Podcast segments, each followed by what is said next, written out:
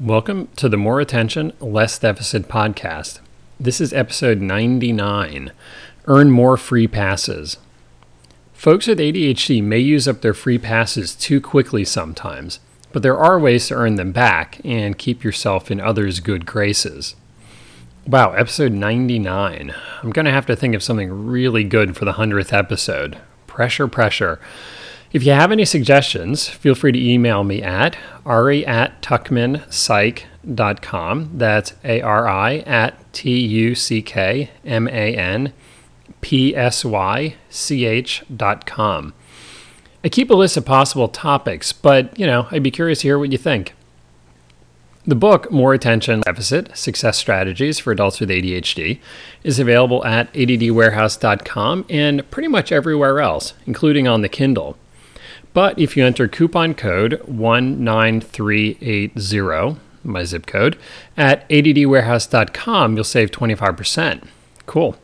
I'm psychologist Dr. Ari Tuckman, author of More Attention, Less Deficit and Integrative Treatment for Adult ADHD, a practical, easy to use guide for clinicians, as well as the brand new Understand Your Brain, Get More Done, the ADHD Executive Functions Workbook which is currently available exclusively through addwarehouse.com.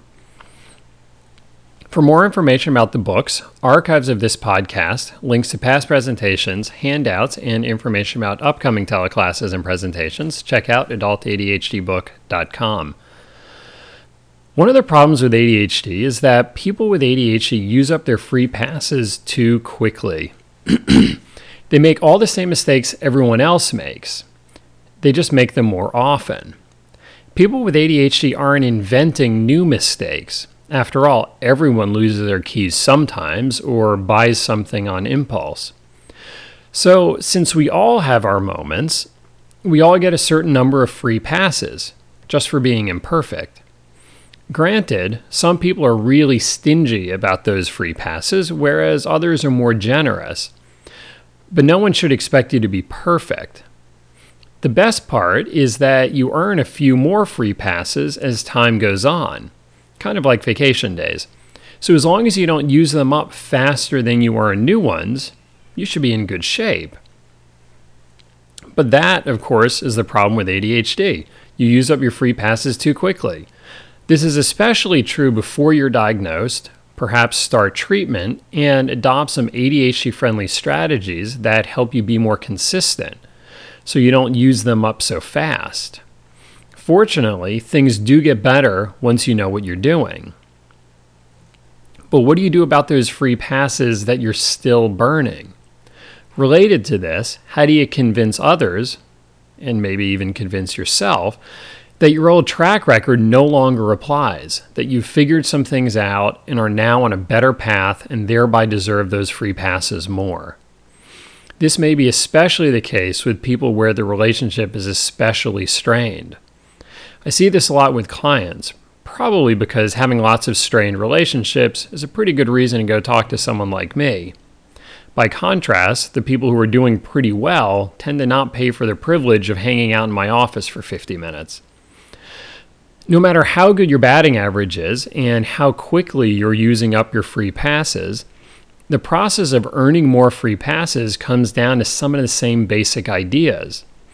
The short answer is that free passes are earned by being diligent, by showing the other person that you're working hard and putting in good effort, that the mistakes aren't the result of you not caring enough or of being sloppy. The key word in that last sentence is showing. The other person needs to know that you're doing your best because it's easy to assume that ADHD based struggles are a matter of choice and not of information processing weaknesses. So make sure that people know that you're trying. It's really hard to convince someone else to do the work of being generous with a free pass when they believe that you are slacking in the first place. Most people won't expect you to be perfect, but they will expect you to give it a good shot. So make it easy for them to see that. But what do you do when, despite your good intentions and best efforts, something still falls through the cracks? You can't go back in time and rewrite history, so you need to bite the bullet and deal with it. This means being honest about what happened and being clear about what you had intended to happen. As tempting as it is to try to get out of this bad situation with a little white lie, the cost is that if you're found out, you lose more free passes next time, especially if something, you know, could kind of go either way. The other person will be less likely to give you the benefit of the doubt they, if they suspect that you're trying to cover something up, minimize it, or get out of it. One small lie casts a long shadow. So it's often better to just be honest about it and focus instead on what you can do now to make the situation better. Of course, it should be noted here that just because you're the one with ADHD doesn't mean that you're the only one who could have forgotten something or, you know, whatever happened. You may be the more likely candidate based on your and the other person's relative track records, but that doesn't mean that it's always you we all find ourselves occasionally in those situations where it's hard to know definitively what happened, as in, did I forget to tell you, or did you forget that I told you? By the time you realize that something fell through the cracks, it doesn't really matter how it happened. It's not a court of law. We don't need to prove beyond a shadow of a doubt who's at fault. In that moment of realization, it may be unclear whose fault it is, but it's probably become both people's problem. For example, if someone was, was supposed to pick up milk and they didn't, neither of you has any milk in the fridge. Now, what are you going to do about it? Finding someone to blame doesn't make the milk appear. So, the way to preserve your free passes is to just handle it directly and non defensively. For example, by saying something like, I don't really know what happened there. It's possible that you asked me to get some, but you know, I just I really don't remember. So if I drop the ball, you know, I apologize for it. you know, I'm sorry that that that happened, but what are we going to do now? How do we fix this? Hopefully, the other person is more interested in having milk in their coffee tomorrow and less interested in a witch hunt. Hopefully, most people will be more willing to leave the past in the past if they feel like there's a clear plan to solve the present problem. Show that you're willing to do your part. That's a great way to get that free pass back.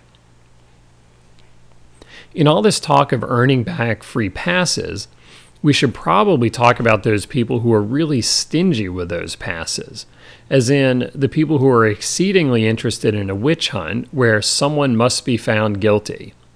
By which I mean someone other than them, of course, which means you. Some people really need someone to blame, to be found at fault, and they work really hard to convince you that it isn't them. As much as they're trying to pin it all on you, this probably tells you a lot about their psychology why is it so hard for them to accept some of the responsibility? Why does it have to be about blame and fault? Why so critical? We've all come across people like this, and they're not easy to deal with. Unfortunately, they make not only your life more difficult, but they also make their own lives a lot harder than they need to be. It's a lot of work to never be found responsible. No one is that good. So these folks pay a really high price for the standards that they place on themselves and others. So when I talk about accepting responsibility for things, I mean accepting the appropriate amount of responsibility. This means not accepting someone else's responsibility also. It's about balance and everybody doing their share. Taking a bullet for someone else may make them feel better in the moment, but it doesn't push them to address their issues regarding their unrealistic standards. By blaming others for everything, they don't work on accepting their own imperfections and don't come to learn that life doesn't need to be that hard. So they're going to have their own work to do, but you can make it more likely that they will do so by not giving them a free pass on trying to blame others. Responsibility works best when everyone does their share. Not more, but also not less. I am really looking forward to my upcoming two night teleclass called the ADHD and Executive Functions Forum, Understand Your Brain to Manage Your Life, which will be February 21st and 22nd from 7 to 9 p.m. Eastern Time. The goal is to really get into this subject and cover it much more deeply than the typical 60 or 90 minute presentation, which just kind of whips by, at least if you're the presenter. I just finished the handouts and I added a whole lot of new stuff that I haven't covered before. So, um, turns out I'll be sharing over 100 specific strategies. And, you know, the funny part is, even with a four hour teleclass, I still had to leave a bunch out. So, I guess we're good for the sequel.